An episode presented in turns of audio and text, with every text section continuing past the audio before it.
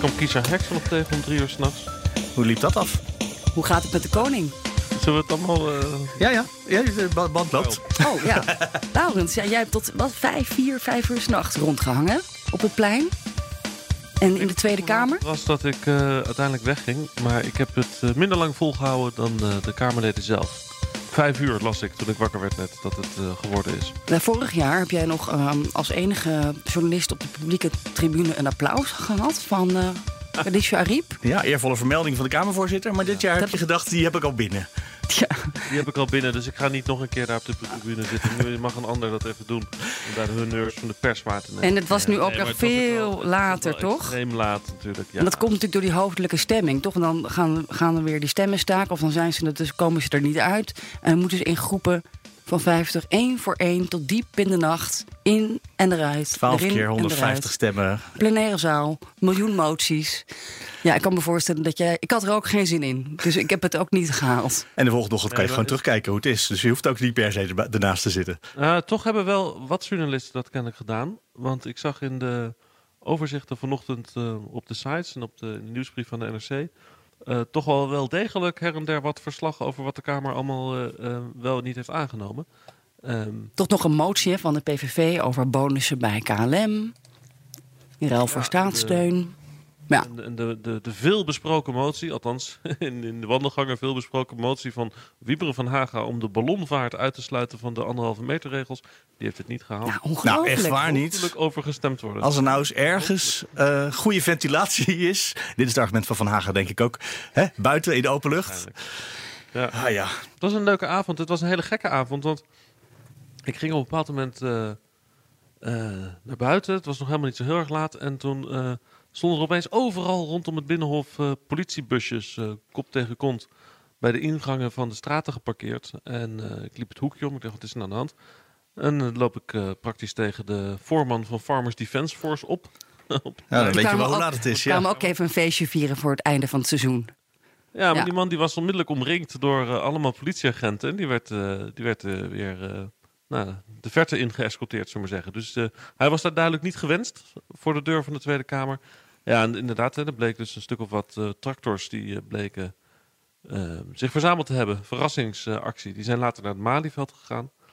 En wat wel heel grappig was, ik kwam de verslaggever van de NOS echt diep in de nacht tegen. Die zat op een bankje voor het gebouw van de Tweede Kamer, samen met haar cameraman, druk in overleg met de redactie.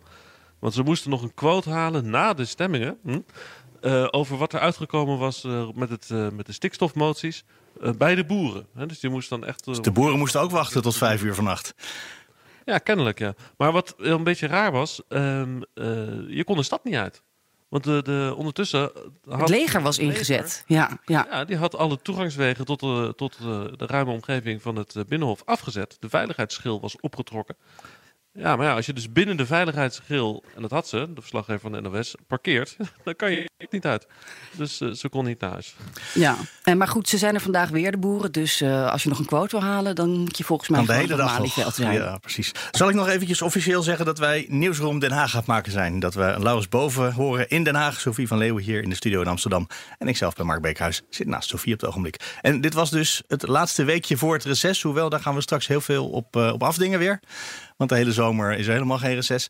Mag ik beginnen met een quoteje van begin van de week van het Vragenuur? Uh, over, uh, nou, over de sfeer, de stemming die in Den Haag misschien in de laatste week altijd al een beetje vermoeid is. Dat is een, een quoteje uit het Vragenuur. En dat is een vraag van D66 over de ontsnapte gevangenen in Syrië. Er zijn Syriëgangers. En de vraag was altijd: gaan we die daar berichten of hier berichten? D66 zou dat graag hier doen. De VVD heeft er een heel ander frame op. Die zegt dan: D66 wil die terroristen naar Nederland halen. Nou, dan schiet de Partij van de Arbeid te hulp. Maar misschien een beetje een onhandige woordkeus. Of, nou, dat weet ik eigenlijk niet eens. Aan de ene kant is ze heel collegiaal. En tegelijkertijd zit ze ook te stoken in de coalitie. En als je dat met één zin kan, dat vind ik best knap. Mevrouw Circus Segerius, namens de VVD. Dank u wel, voorzitter. De hier geuite zorg van D60 over onze veiligheid is wat mij betreft allesbehalve geloofwaardig, voorzitter. Want dit is een partij die graag deze terroristen hier naartoe zou willen halen. Mevrouw Kuiken namens de PvdA. Ja, voorzitter, wel een beetje valse gerattigheid uh, hier in de coalitie. Want de heer Sjoerdsma oh. wordt onrecht eh, toegedaan? Dat is mijn eerste vraag. Ja, ik wil eerst iets uit de weg ruimen. Want die valse gerattigheid, is dat op mij gericht, voorzitter? Nee, nee, nee. nee. Dat hoop ik niet. Want dat zou ik echt jammer vinden. Nee. Want we hebben toch altijd een goed debat, dacht ik. We hebben nog een hele week te gaan, hè? Een beetje aardig voor elkaar. Ja. Nee, nou ja. Het zou op zichzelf ook een interessante mondelinge vraag kunnen zijn. Je hoort de vermoeidheid bij de voorzitter. En ik, wat ik ook knap vind is dat eh, de minister Grapperhaus... dat hij met een soort grapje, heel droog... Oh, het was, zou wel interessant zijn als u mij uit zou maken voor valse gerattigheid. Eh, ja, dat zou eens een interessante vraag zijn. Zou het over kunnen hebben in een debat? En Adje Kuiken van de PvdA, altijd scherpe tong. Ja. De vice Dan moest het fractievoorzitter. racisme-debat dus nog komen. Ja, ja, ja, dat was twee dagen later pas. Dit was gewoon de opmaat. Ja, maar je, je hoort dat de vermoeidheid er is... en dat mensen hun best doen om de stemming toch ook gezellig en goed te houden. Ja, ik denk dat iedereen er helemaal doorheen zit of zo. Een beetje klaar is wel met het, dit jaar coronatoestanden. En, en het gaat eigenlijk ook gewoon. Dit is dan de laatste dag voor het reces, of dat was gisteren. Maar het is helemaal niet klaar. Het gaat ook nog door. Laatste Kamerdag, ja. Geen ja feest het was in even Nieuwsport? aftellen. Geen feestje in Nieuwsport, geen barbecue. Hi, dag meneer Azarkan. Hallo? Ja, Nou, eh, ik hoor u zeggen de laatste Kamerdag, maar op 14 juli staan er nog twee debatten gepland. Eentje over pensioen en eentje over de Europese top. Dus Ja. het is voorbarig om te concluderen dat we er vanavond mee klaar er zijn. is nu al besloten dat, er, dat, de Kamer terugkomt van reces. Dat is Zeker, waar, maar ja, is al ingepland. betekent wel twaalf dagen reces. Twaalf dagen voorbereiden voor een debat, dat eh, Dat is luxe. is luxe. Ja. Alhoewel jij dat meestal wel goed kunt. eh, Ja, twa- twaalf dagen lang. ja. Denkt u dat het daarbij blijft, bij eh, één keer terugkomen nee. van reces? nee, dat denk ik niet. Waarom niet? Nou, ik denk dat we misschien rondom corona nog wel eh, een keer terug moeten komen. Aha. En voor de rest, ja, eh, events, my lord, events. Je weet nooit wat er gebeurt in Nederland. Ja, en we, we hebben trouwens morgen de stemming van de FNV. Dat ging eh, twee weken geleden valikant mis, omdat mensen weigerden in te loggen. Weet je nog? Over het pensioenakkoord. Ja, dus dat Of- of het een pensioenakkoord. akkoord is, ja. Dat moet ook nog, ja, toch wel de morgen een, een klap opkomen. En dan gaan we er over twee weken weer over debatteren. In de Kamer. Heerlijk. Dus half juli. En ehm, daar zijn we dus nog niet klaar mee. Eurogroep, de Europese Commissie. Ook allemaal heel belangrijk. Zakken geld voor Europa. Ja. Ja, dus dit gaat door. En in, ja, je merkt dat sommige mensen er een beetje grijze haren van krijgen. Dat eh, betrapte ik Rob Jetten, de altijd frisse, fruitig, goed geklede, jeugdige Rob Jetten van D66, die geen lijsttrekker wil worden. Ja, die sprak ik over zijn grijze haar. Ik moet ook heel nodig naar de kapper. En als het wat korter is, dan zie je het niet zo goed. Ik verf het niet. Maar het is inderdaad behoorlijk toegenomen dit jaar. Ja, ja, ja zwaar gehad? Eh, ja het was wel een, een heftig jaar. eh, met eh, veel gedoe in de coalitie over stikstof en de veestapel. Eh, maar ook die coronatijd, eh, wat toch wel alles op zijn kop heeft gezet. Eh, dus ik ben blij dat we nu ook even een paar weken mogen gaan bijtanken. En dan daarna echt gaan vlammen in de campagne voor de volgende verkiezingen. Ja, en dat KGB de lijst gaat trekken, toch? Dat scheelt ook een hoop werk. Eh, dat scheelt mij in ieder geval weer een hoop eh, grijze haren. Maar eh, ik maak me geen zorgen. Eh, ik hoef niet stil te zitten. Sowieso in augustus gaan we denk ik de moeilijkste begroting in een hele lange tijd maken met de coalitie. Kunnen jullie wel op vakantie? Want eh coronacrisis, eh, heel veel dingen niet afgemaakt. Ja, wij gaan sowieso als Tweede Kamer over anderhalve week alweer terugkomen van reces om te debatteren over pensioenen en de Europese begroting. Eh, maar ik hoop wel eh, dat we dan daarna even een paar weken helemaal tot rust kunnen komen. is niet alleen voor de Kamerleden denk ik goed, maar ook voor iedereen die eh, hier op het Binnenhof werkt. Wat goed dat je hoort dat hij. Er hangt iets minder vanaf nu voor hem. En ineens is het een hele relaxte, fijne man. Ja, wij, wij zagen dat ook in het debat van de week. Laurens en ik keken elkaar aan en we, en we vroegen onszelf af... is die man opgelucht? Er valt iets van hem af. Zeker. Eh, al, een, al een paar dagen eigenlijk. Sinds inderdaad hij dus besloten heeft om niet te kandideren. Eh, ik heb dat bij D66 ook nog wat geprobeerd eh, na te vragen. Van, ja, wat is er met hem aan de hand? Het lijkt wel of hij rechterop staat. Of, of juist eigenlijk niet.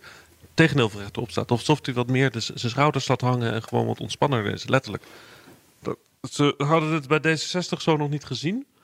Maar het is Nou, maar ik hoor het wel meteen. hoort. Ja, nou ja, hierin hoe hij praat en hoe hij gewoon. eh, hij heeft geen, geen steekwoorden in zijn hoofd meegekregen. Hij, staat gewoon lekker met Sofie te praten.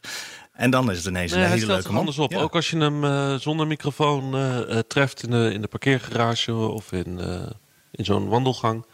Ehm, hij, eh, ja, hij praat anders. Er was trouwens ook nog een andere mevrouw die ik sprak. eh, eh, dat was Lenny Geluk. Dat is een, een, een, een wat ouder Kamerlid van het CDA. En die vertelde dat ze ook echt een instructie heeft gekregen. ik denk van, jullie mogen dus ga niet te ver weg. Blijf anders liever in Nederland de komende twee weken. Ga even in Limburg wandelen of met je kinderen naar het strand. Want ja, we willen niet dat je vast komt te zitten in Portugal. Waar nu weer volgens mij code rood optreedt. Twee weken quarantaine nodig hebt voor je aan een stemming deel kan nemen. Ja, dus het wordt een beetje een, uh, ja, een, een, een, laffe twaalf dagen vakantie met debat voorbereiden dan de komende twee weken. Um, in, de, op, in de achterhoek of zo, wat ook heel leuk is. Gisteren was de laatste dag in de Tweede Kamer met al die debatten. En normaal is er dan heel veel uh, feest altijd. Hè? Het bruist met barbecue en alles uh, rond het Binnenhof. Maar dat was niet dit jaar, want dat mocht niet van de gemeente. Nee, het was, Normaal zouden we nu een, uh, het Dixie-bandje laten horen. Wat ja, precies. In de tuin van Nieuwsport. Was er ook niet. Dat was, nee, niemand had een cassettebandje meegenomen van ze. Nee. Nee, en het was een beetje gek, want ik was wel op zoek van waar is het feest. En er was eigenlijk maar één feestje. Het was ook een beetje een laf feest op het plein. Waar dan de, de vega, uh, de vegan barbecue altijd is. Van de Partij voor de Dieren staat er altijd. En, vegan? Hoe, ja, de, vegetarische, de vegetarische barbecue. Dat is niet hetzelfde zijn. Ik zei ook steeds vegetariër, maar dat moest vegan zeggen. Ja, dat klopt. Nou, dat is iets, iets strenger nog. Maar die, die ging eigenlijk ook niet door. Dus die hadden gewoon sushi-hapjes. Zo met nepvis erin. Heel lekker. Uh, maar, en die waren heel blij dat zij dus uh, eigenlijk gewonnen hadden van de echte barbecue, die dan totaal niet door mocht gaan.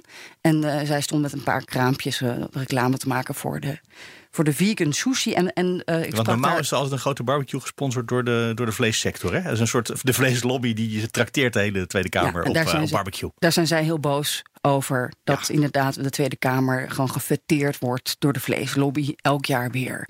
Dus nu werden we gefeteerd door de, de vegan of de vegan lobby en uh, door Esther Ouwehand van de Partij van de Dieren. Hoe afgepeigerd uh, ben jij, Esther Ouwehand? Nou, het is wel een heftige periode geweest. Een hele grote crisis, dus uh, dan moet je echt uh, aan de bak. Maar wat ik het heftigste vond, was, was, dat ik niet meer met mijn team kon samenwerken op de fractie, maar alles via dat verschrikkelijke videobellen moest doen. Dat vond ik echt, dat is niet goed voor mensen. Nee, het was heftig. De Binnenhof Barbecue die gaat niet echt door. En nu staan jullie prominent op het plein. Dus jullie zijn nu eigenlijk de, de Binnenhof Barbecue. Of hoe zit het? Je kan ook zeggen, dit is de winnende barbecue. En uh, zo is het origineel ook ontstaan. Want die parlementaire barbecue op Binnenhof, die vleesbarbecue... Uh, was eigenlijk de aanleiding om een vegetarisch alternatief hier op het plein te doen... als een protest daartegen. Dus het is begonnen als een ludiek protest. En uiteindelijk is dit de enige die overgebleven is. Nou, mooier kan je het niet hebben, toch? Maar uiteindelijk wordt er dus helemaal door niemand echt gebarbecued? Want dat mocht niet van de gemeente Den Haag. Ja, vanwege corona uh, moet je natuurlijk uh, allerlei regels in acht nemen. En dan kunnen dingen niet meer. Dus dit is ook veel soberder dan anders. Normaal uh, wordt er hier plantaardig gebarbecued. En is er een drankje en muziek. En kun je wat langer blijven hangen. en nu zijn er alleen koude hapjes. maar uiteindelijk is dit dus wel doorgegaan. En de, de traditionele vleesbarbecue niet hoor je de triomf in haar stem. Ja. Esther Ouwehand, Partij voor de Dieren. Helemaal blij. Eindelijk uh, gewonnen. De enige dus. bar de een, nou, was zij de enige barbecue? Op nou, het Binnenhof? nou, er, was, er was dus geen op de, de binnentuin, waar, waar normaal gesproken dus inderdaad de vleeslobby staat. Daar was, die was helemaal leeg, op één iemand na. En dat was uh, Jair, ken je die verslaggever van Jinek? Ja, van tv, ja. En die, stond, die staat altijd een beetje te rellen, ook bij de ministerraad en zo. Die had zijn, eigen barbecue meegenomen en uh, een paar lappen vlees en blikjes bier. En die hield daar een soort audiëntie voor. Nou ja, dan alle Kamerleden of de, de fractievoorzitters mochten die bij hem mochten langskomen. Uh, met strandstoeltjes, een beachball set en een parasolletje. Uh, illegaal, ja, of ja, te barbecuen in zijn eentje. Nou, maar in je eentje barbecue mag toch wel? Ja, nou, hij zei dat het van Nieuwsport wel mocht. Dus het was toch nog een heel klein feestje. En ik ging even bij hem langs. Ja, hier, wat is dit nou? Sta je te barbecuen? Uh, ik, ik, wilde echt als een soort eerbetoon aan die, uh, aan die Binnenhof barbecue. Leek het mij wel aardig om hier op die binnenplaats, hier achter Nieuwsport. Het, ik vind dit wel symbolisch voor deze tijd, toch? Hier. Uh, het is hier helemaal leeg, dus ik wil ook met zo'n lullig mogelijke dingen. Dus ik heb nog, nog een oud gasbarbecue'tje gevonden. Ik heb wat blikjes bier, een paar worsten en hier hou ik audiëntie en neem ik het jaar door. Dat is, is ook een beetje deze dag, dat je, het, dat je het jaar doorneemt en even terugblikt. Zien ze er een beetje afgepeigerd uit? Nou, uh, ik vind het wel meevallen. Want ik bedoel, in uh, coronatijd konden ze thuis zitten. Dus ik denk dat ze behoorlijk uitgerust zijn. En, en, en ze gaan nu alweer negen maanden met vakantie. Dus nee, ik vind ze er niet echt uh, afgepeigerd uitzien. Nee. Ja, en straks krijgen we nog de formatie naar de verkiezingen. Hebben we weer negen maanden vrij? Ja, dat is waar, ja. ja nou ja, dan op zich gaat Kamer dan nog wel door. Maar ja, dan wordt er niet zoveel besloten natuurlijk. En dat kabinet ook. Maar, uh, dus ik vind... Het wordt gewoon een heel relaxed jaar eigenlijk. Nee, maar, maar, maar ik vind wel, en ik, ik weet niet of jullie dat ook is opgevallen. Ik vind het wel leuk, die verkiezingen die eraan komen. Want volgens mij is het een heel mooi speelveld. Is het. Ik, heb, ik heb eens even na zitten denken. Al die kandidaten die meedoen. Er valt als kiezer ook echt wat te kiezen. Ja, ik bedoel, als je op rechts hebt, uh, Baudet, Wilders. Uh, dan, dan, dan het midden, de jongen. Dan is de grote vraag nu natuurlijk de cliffhanger. Gaat Rutte wel of niet meedoen? Wat denk jij? Rutte 4, daar heeft hij al heel vaak naar verwezen. Hè? Ja. Rutte 4 als grapje in zijn persconferentie. Ja. Uh, of de wekker mag ik niks over zeggen, maar ik denk Rutte 4. Ja, ja. Nee, ik denk, ik denk zelf eigenlijk dat, dat dat is nu volgens mij zijn strategie. Dat hij eerst nu alles en iedereen laat vechten, uit laat vechten. En dat hij heel soeverein als premier dan op een gegeven moment bekend maakt. Ook ik ga doen. Ik stap ook in de race. Ik wil inderdaad uh, mijn, uh, mijn, volgende kabinet uh, bewerkstelligen. Ik kom jullie redden. Ik heb dat ook al gehoord in de VVD-wandelgangen. Dat die campagne die gaat toch lang niet beginnen. Ze doen helemaal niks nee, daar. Ja, ja, ja, slim eigenlijk. Maar op zich, op zich, campagnes komen ook pas heel laat op gang natuurlijk. Hè? En zijn pas in maart. Ik moet zeggen, ik sprak wel Gertjan Segers aan het begin van dit jaar. En toen vroeg ik aan hem van van wat wordt nou het belangrijkste punt komend jaar? Dat, we daar, hè, dat was nog voor corona, dus niemand wist uh, wat er aan de hand was. En toen zei hij, wel Hij zei, ja, het is eigenlijk één lange opmaat naar die verkiezingen toe. Uh, maar, dat was toen in januari. Dus er zat er ruim een jaar en vier maanden tussen. Dus als je een jaar en vier maanden al campagne aan het voeren bent, is het redelijk lang, vind ik, toch? Of niet? Ik bedoel, ik zou zeggen, kom met plannen, kom met visie kom met inzichten. Nee, hij was al bezig met een lange opmaat naar... Uh, hoeveel? 21 maart? Ja, ik moet die datum ja, natuurlijk weten. Ja, ik, ben, ik weet het eigenlijk al 17 maart. 17 maart. Nee, ja, maar ja, dat is nog steeds toch. Lelystad, hè, niet laag vliegen over onze, onze christelijke burgers. Dat willen we niet. Nee, nou ja, ik, onze ik zou juist zeggen, ik bedoel, nu is de tijd om nog juist even wat uh, dingen doorheen te jassen, toch? En uh, ik bedoel, ja, als je, als je dat wil, dan moet je dat nu doen. Ja. Dat is wel gebeurd, hè? Met een, eh, een paar noodpakketjes uh, van uh, tientallen miljarden. We hebben er wel genoeg doorheen gejast, denk ik, dit jaar. Hoe vind je, hoe vind je eigenlijk dat de campingstoelen zitten? En wil ja, lekker oldschool. Of ik een worstje wil. Ja? kan ik niet afslaan, hè? Nee? Um, ik ben een flexitariër, maar doe vooruit, doe maar. Als jij nou eens een lekker aangebrand worstje hier voor de mevrouw van BNR doet... die kan er volgens mij echt van genieten... Het is trouwens wel een illegale barbecue, neem ik aan, want het was verboden door de gemeente Den Haag. Toch? Coronaregels. Nee, nee, nee. Ik heb keurig toestemming gevraagd aan eh, de mensen hier van Nieuwsport. En die waren heel blij, heel blij dat ik hier nog een, uh, een uh, barbecue kwam houden. Als een soort eerbetoon. En je ziet ook, ja, dit is radio, dus je ziet het niet. Maar je ziet ook hoe kleinschalig het is. En inmiddels wordt hier een worstje voor jou aangeleverd. Maar je zit gewoon je eigen blikjes bier te drinken. Je hebt niet eens bier gekocht van Nieuwsport. Die mensen die, die, die staan rood. Die hebben maandenlang helemaal niks verdiend. Ja, ja heb je een punt. Oh, kijk, kijk. Hop mensen. Een, uh, hoe heet dat? Zo, daar, daar, gaat een beachball zetten op de grond. daar gaat een beachball zetten. Ja, nee, daar, daar heb je inderdaad een punt. Maar uh, ja, ik wilde het eigenlijk een beetje zelf, een beetje camping life. Hè? Want iedereen moet deze zomer camping life. Dus ik wilde alles een beetje camping life houden. Dus vandaar... Uh, maar je hebt wel een punt, ja. En, en, ga jij zelf nog op vakantie of moet je de boel, uh, de corona shit in de gaten houden? Nee, we, we gaan er even uit met, uh, met Bo en Jinek ook. En dan komen we, weet niet of dat al bekend is. Vraag ik toch even, Jeff, mag ik die datum eigenlijk noemen wanneer Eva weer start? Dat is wel bekend nu, toch? Ja. Jawel, oké. Okay, oké. Ja, ik denk, ik denk toch even checken. Want voor je het weet geef je nieuws weg aan BNR. Maar hier komt hij. 17 augustus starten we weer met, uh, met Jinek. Dus tot die tijd. Ik heb even een paar weken. Dat vind ik ook wel lekker. Even een paar weken vrij. Ik zie trouwens dat jouw collega. Die zit nu ook al aan een worst. Biertje erbij? ja? Moet nog live, maar ja? komt goed. Hoe, hoe, hoe uh, vind jij eigenlijk deze dag? Dat is zo'n laatste dag. Is iedereen toch ook een beetje uh, loopt op zijn Latijn? Of, of vind je het wel leuk? Nou, ik heb altijd een beetje, dat mag je eigenlijk niet zeggen in de Haagse kaastop, maar dat ik dan toch dat heb ik ook na de vakantie, dat je dan denkt, ah, ik ga jullie toch stiekem wel een beetje missen, al die vreselijke mensen. Want eigenlijk zijn het ook een soort van je collega's geworden. Tenminste, je ziet ze elke dag. Heb jij dat ook? Ja, ik hou afstand, maar dan toch stiekem. En als het dan weer klaar is en dan september, dan denk ik, wat leuk dat jullie er weer zijn. Nee, dat, dat ben ik helemaal met je. Nee, ik, ik heb dat ook wel. Ik, ik, ik, heb dan maar, ik doe iedere week die uh, ministerraad. Daar kan ik echt van genieten. Weet je wel? Dat je, dat dan, en het is ook een spannend moment, want het is dan op uh, vrijdagochtend en dan komen ze meestal rond half elf komen ze aanzetten. En dan moet je keuzes maken, want op een gegeven moment komen ze uit alle hoeken en gaten. En als je dan met één staat te kletsen, maar dan zie je net diegene voorbij komen die net even belangrijker is. En dan moet je dan beleefd afkappen die ander om dan weer naar die ander toe te gaan. Dat is altijd een beetje een survival of the fittest. En daar hou ik wel van. Ik hou van die wedstrijd. Het is een wedstrijd om dan quotes en de, en de beste quotes en bovenop dat nieuws te zitten en daar uh, origineel in te zijn. Jij gaat altijd heel stiekem bij dat poortje staan, zodat jij ze exclusief uh, hebt voor jezelf alleen. Nou, biertje, Laurent? Biertje en de worst. Fijne vakantie. Heb jij dat biertje nou op, opgedronken? Want we waren nog aan het werk toen, Laurens. nee, dat was uh, volgens mij puur voor de show. Ik heb wel een worst gekregen. Dat was alleen maar het is televisie, hè? Dat zijn natuurlijk. Dat is geen echt bier. Ja, ik heb ook een worst uh, was opgegeten. Dus, uh, maar dat was de, de Binnenhof barbecue dit jaar. Hopelijk volgend jaar weer wel, hè? Maar weet je wat ik dan wel grappig vond? Want wij troffen daar in die betonnen tuin. Volgens mij. Uh, Jette ook nog. Nee, Ouwehand stond daar ook, hè? En het geinige is dat al die mensen dus wel gewoon langskomen bij zo'n Jair.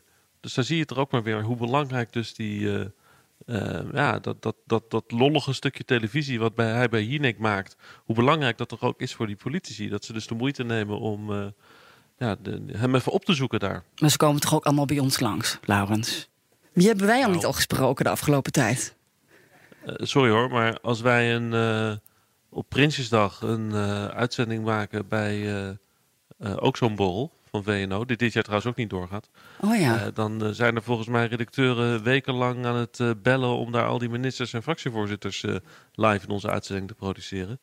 nou, maar die komen allemaal wel, maar die wel... moeten op het goede ogenblik beschikbaar zijn. En dat is allemaal heel geregeld vooral. Het is meer dat dan dat ze nou, niet willen. Ja, ik zie hier gewoon een, een verschil in ehm, hoe mensen, Kamerleden, ook omgaan met televisie en met met radio of met kranten. Die lopen ook wel eens dwars door jou heen, hè, Laurens, of door mij. En dan als er een camera naast staat, dan stoppen, dan stoppen mensen soms. Zo werkt het ook. Wij moeten er achteraan rennen, maar voor de camera stoppen zij. Bij de coalitieoverleg is me dat een paar keer gebeurd. Ja. Dan, dan sta ik daar te wachten tot ze klaar zijn. En uh, als ik dan zie dat ik de enige ben, of dat er uh, inderdaad geen televisiecamera bij is, ja, de, tegenwoordig uh, pak ik in en ga ik naar huis. Want dat heeft gewoon geen zin. Het, het, inderdaad, stop. Mark Rutte stopt. Als er een camera bij staat. Want, maar dat heeft, niks, dat heeft niet te maken met dat hij op camera wil. Dat heeft ermee te maken dat uh, hij het risico niet wil lopen dat die cameramensen een weglopende Rutte uitzenden. Uh, die geen antwoord wil geven. Want dat is een funest beeld. Hè? Dus dan sta, blijft hij staan, dan geeft hij antwoord bij een televisiecamera. Dus maar de oplossing is dat jij altijd een camera mee moet nemen. Ja, zullen we dat nou, doen? Uh, Mark? Na, de, na het reces. Camera en zo, mee. En zo gauw die praat, doe je de camera weg.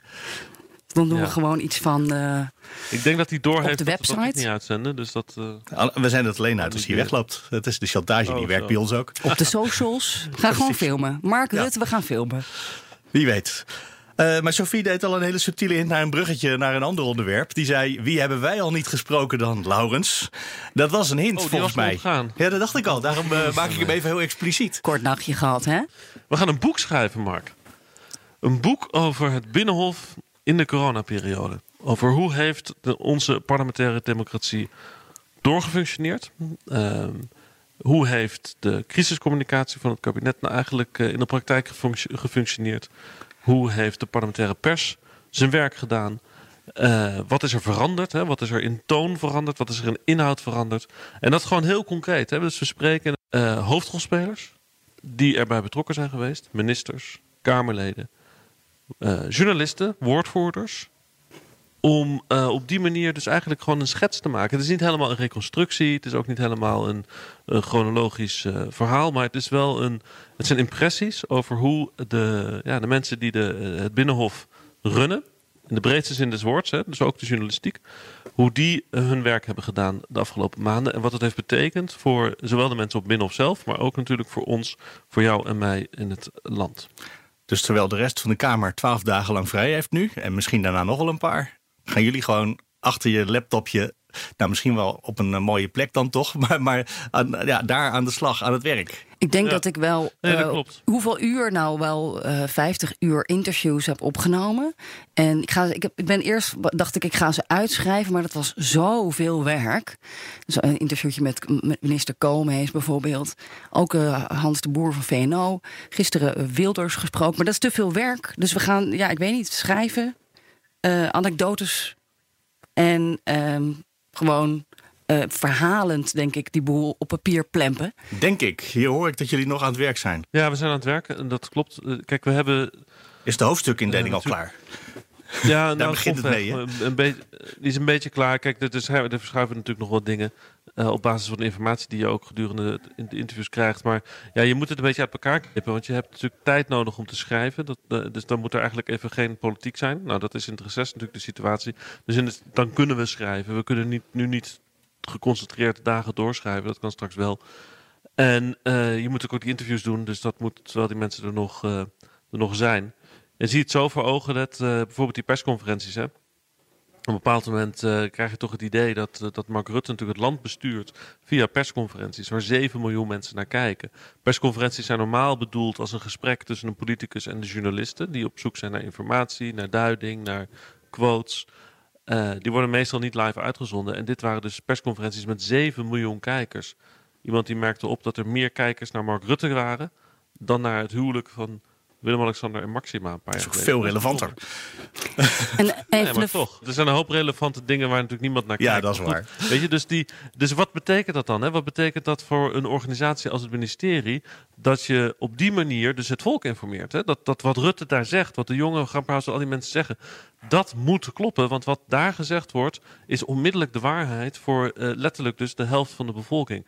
Ja, dus, dus dat zegt natuurlijk heel veel over. ehm, dat, hoe zo'n organisatie dus op een andere manier moet functioneren dan, dan normaal. Nou, dat soort dingen, daar zijn we allemaal naar op zoek. Daar zijn we mensen met, eh, aan, het, eh, aan het spreken. Voor wat is hier in de praktijk gebeurd. Dus eigenlijk ga je nu een soort handleiding schrijven voor de volgende crisis, die er ongetwijfeld een keer aankomt. Hoe, hoe, eh, waar moeten we dan op letten? van- Ja, het- weet kijk, je wel het eigenlijk. Nieuwsport was van... ehm, was oh ja, dat stond bizarre wacht even, hè? En ja, en we moeten, het, eh, we moeten het vastleggen wat er is gebeurd. Dat was eigenlijk de insteek van Nieuwsport. Ja, en dan de eerste vraag die we aan iedereen, ook aan die ministers, gisteren nog Grapperhaus, stellen is dan wanneer viel het kwartje? Weet je, wanneer had je door van holy shit, dit gaat, dit is groot, dit gaat mis. En dat is interessant om al die verhalen Ja, is dat niet voor iedereen op hetzelfde moment waarschijnlijk? Niet voor iedereen op hetzelfde moment. En dat, dat is dan de proloog hè, van wat er aan vooraf ging. Maar goed, dat lezen jullie allemaal in september. En dan gaan we het hopelijk presenteren in Nieuwspoort. Als mag. Podcast erover maken met Dat jou. is zeker waar. Wij gaan binnenkort, eh, maar dat hebben we nog niet echt besproken, maar we gaan een podcast maken bij het boek. Yay, Ja, precies. leuk. En Balans gaat het uitgeven, dus het komt ook gewoon in de boekwinkels te liggen. Nou, volgens Ja, Grapperhaus wordt het een hit. 10.000 eh, exemplaren. Maar Ja, goed, dat, dat zou ik me zo ook maar kunnen voorstellen. maar. Hebben jullie eigenlijk een van die twee al eens eerder een boek geschreven? ik als eh, co-auteur twee keer. Maar dat telt niet echt. Dus dit is Oh. wel echt een, een ons boek. Dus voor mij dan is het ook wel een primeur. Laurens? Ja, voor mij ook, primeur. En dit is, eh, was tot dit moment zo'n beetje geheim, hè? Dus we hebben ook de primeur van dit boek. De Ja. aankondiging. Ja, en er is ook een. eh, hij lag gisteren op de, op, eh, in de Oh, het was niet helemaal geheim. Van, nou, dat is heel grappig. Jaap Jans, onze collega van Betrouwbare Bronnen, die zei: hey, jullie gaan een boek schrijven. Want hij had de, de, de najaarsfolder van Balans in de bus gekregen. En daar staat hij ook in. Leuk, deze aankondiging. Eh, en ik verheug mij op dat boek om het te gaan lezen. En de podcast die erbij komt natuurlijk. Die erbij komt, eh, die ga jij maken. Althans, die gaan wij samen maken. Ik wou zeggen, die gaan we met z'n drieën. Daar maak ik jullie ook verantwoordelijk voor. Daar gaan we het nog even over hebben. Zo. Oké. Eh, dan, eh, ik, ik, ik ga even een woord lenen van de collega's van Radio 1. Die hebben aan het eind eh, op zaterdagochtend van een politieke rubriek altijd een bonusquote. En volgens mij is dit ook in de categorie bonusquote de beste, de beste beschrijving van wat je kan, eh, voor, voor wat het is. Het is een totaal onbelangrijk dingetje. Wat ik van de week nog heel even hoorde was een debat over digitalisering. Dat is in Den Haag altijd een moeilijk ding. geef ik daarmee het woord aan de heer Van Dam namens het CDA. Ja, voorzitter. Als ik eh, mij begeef in de digitale Kamerwereld, dan kom ik altijd twee Kamerleden tegen. Dat zijn links van mij de vertegenwoordiger van D66 en, eh, en eh, de heer eh, Middendorp van, eh, van de VVD. Altijd een beetje de knabbel en babbel eh, van, eh, van de digitalisering. En ik heb toch de kleine ambitie om daar vandaag op zijn minst eh, kwik, kwek en kwak van te maken. Maar voordat u dat gaat doen, zie ik dat de. Of het nou knabbel was of babbel was, weet ik niet meer. Maar, maar in ieder geval, de heer Verhoeven staat op zijn bordje. Een interruptie. Nou ja, kijk, als ehm, eh, de heer Van Dam uh, graag toe wil treden tot het digitale trio Kwik, Kwik en Kwak, dan zal hij ook vragen moeten beantwoorden en moeten aantonen dat hij dat niveau ook aan kan. Hè?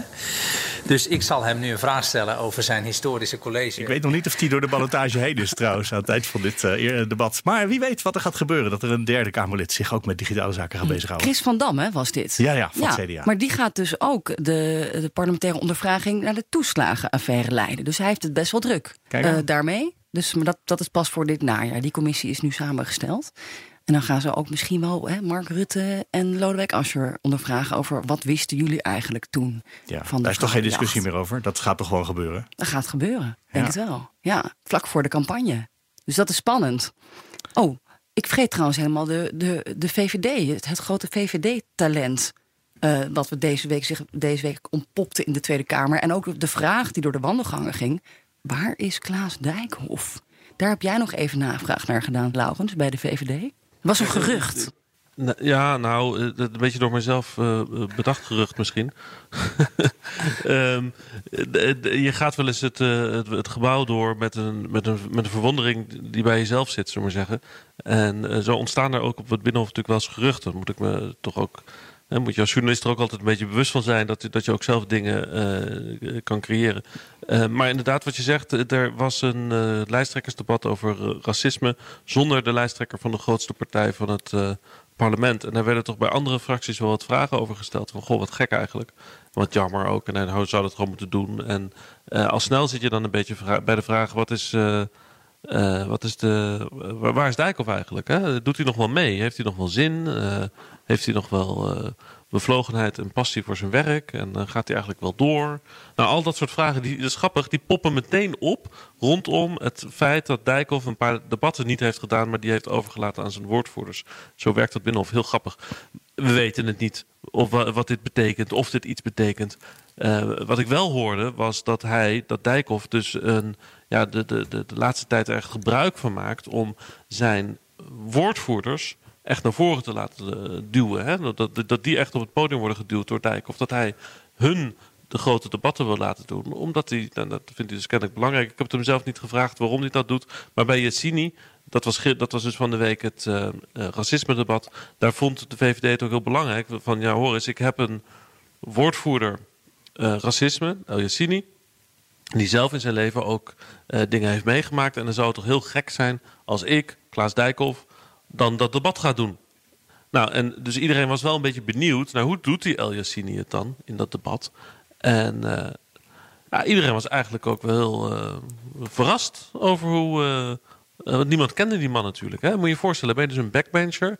Um, en opeens sta je dus in het, in het debat met de premier. Met die fractievoorzitters, die allemaal elkaar uh, continu de maat nemen. En dan moet je je staande houden. Ik, misschien zat ik op een slechte school, maar ik had nog nooit van Anton de Kom gehoord. Mm. Dat is die Surinaamse verzetstrijder tegen de kolonisatie. Lijkt me een beetje raar over ons slavernijverleden dat je daar niks over krijgt in het onderwijs. Die is relevant op dit moment. Die zit ook in de kanon. Het officiële verhaal van de Nederlandse geschiedenis. Uh, nou hoor ik de heer El Yassini wel over het onderwijs. Dat vind ik heel goed. Maar dat betekent dat we pas over een jaar of 15, als die mensen van school komen, daar profijt van hebben. De heer El Yassini.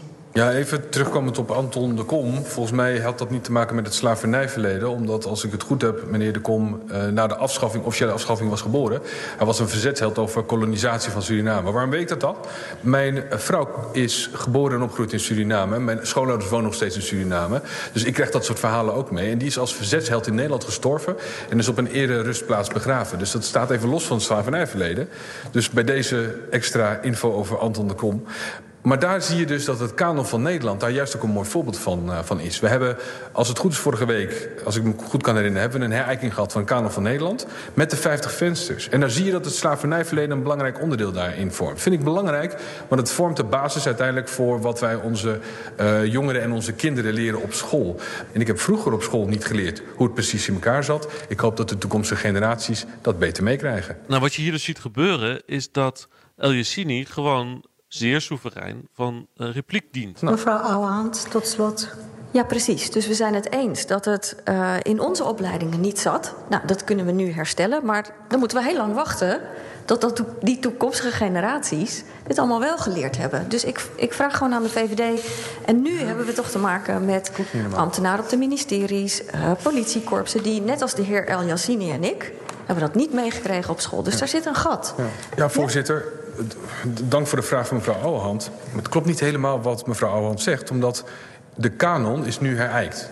Maar 14 jaar geleden was een van de fans ook al het slavernijverleden.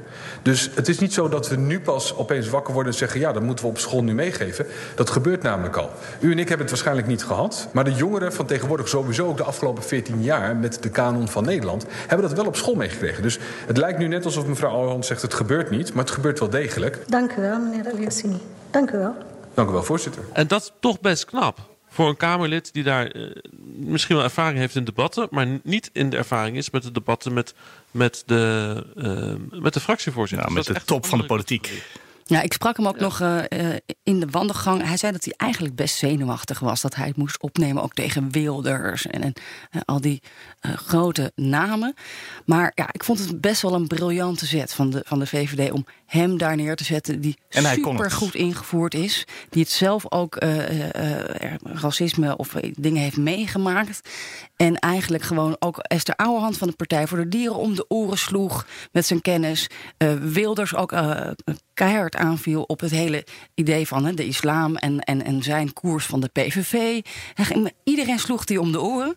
En ik dacht, oké, dit is een talent. En als Dijkhoff dan misschien stiekem toch liever thuis wil blijven werken, dan moet hij het misschien maar gaan doen. Maar ik hoor trouwens wel, Laurens.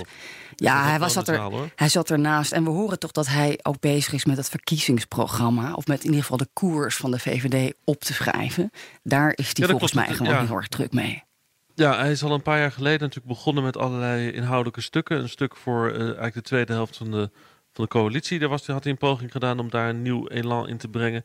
Hij is bezig met wat inhoudelijk werk rondom uh, zijn eigen VVD en de nieuwe koers. Hij heeft natuurlijk vorig jaar met de Algemene Beschouwing met Prinsjesdag dat stuk gemaakt over uh, de, de, de, ja, wat is eigenlijk de waarde van, van het liberalisme, het neoliberalisme en de waarde van het kapitalisme in een samenleving.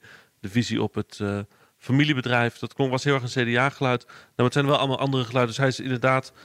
Uh, laten we er maar vanuit gaan dat hij inderdaad gewoon druk bezig is met inhoudelijk werk voor, de, voor zijn partij, voor het verkiezingsprogramma. Ja, en dat, en dat Mark Rutte uh, het gezicht zal blijven van de VVD. Zeker. Mooi, komen we aan het einde uh, voor vandaag in elk geval. en misschien ook wel voor dit seizoen, hè, dan met Nieuwsroom Den Haag. Dankjewel voor een heel interessant seizoen, Laurens en Sophie.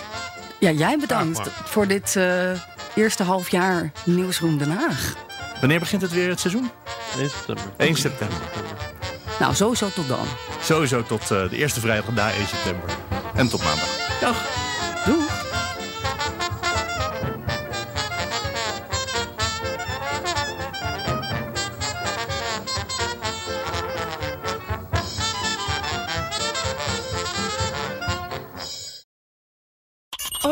Edens vind je in de BNR-app. Je kunt BNR Duurzaam niet alleen live luisteren in de app, maar ook terugluisteren als podcast, zoals al onze podcasts. En naast dat de BNR-app Breaking News meldt, houden we je ook op de hoogte van het laatste zakelijke nieuws. Download nu de gratis BNR-app en blijf scherp.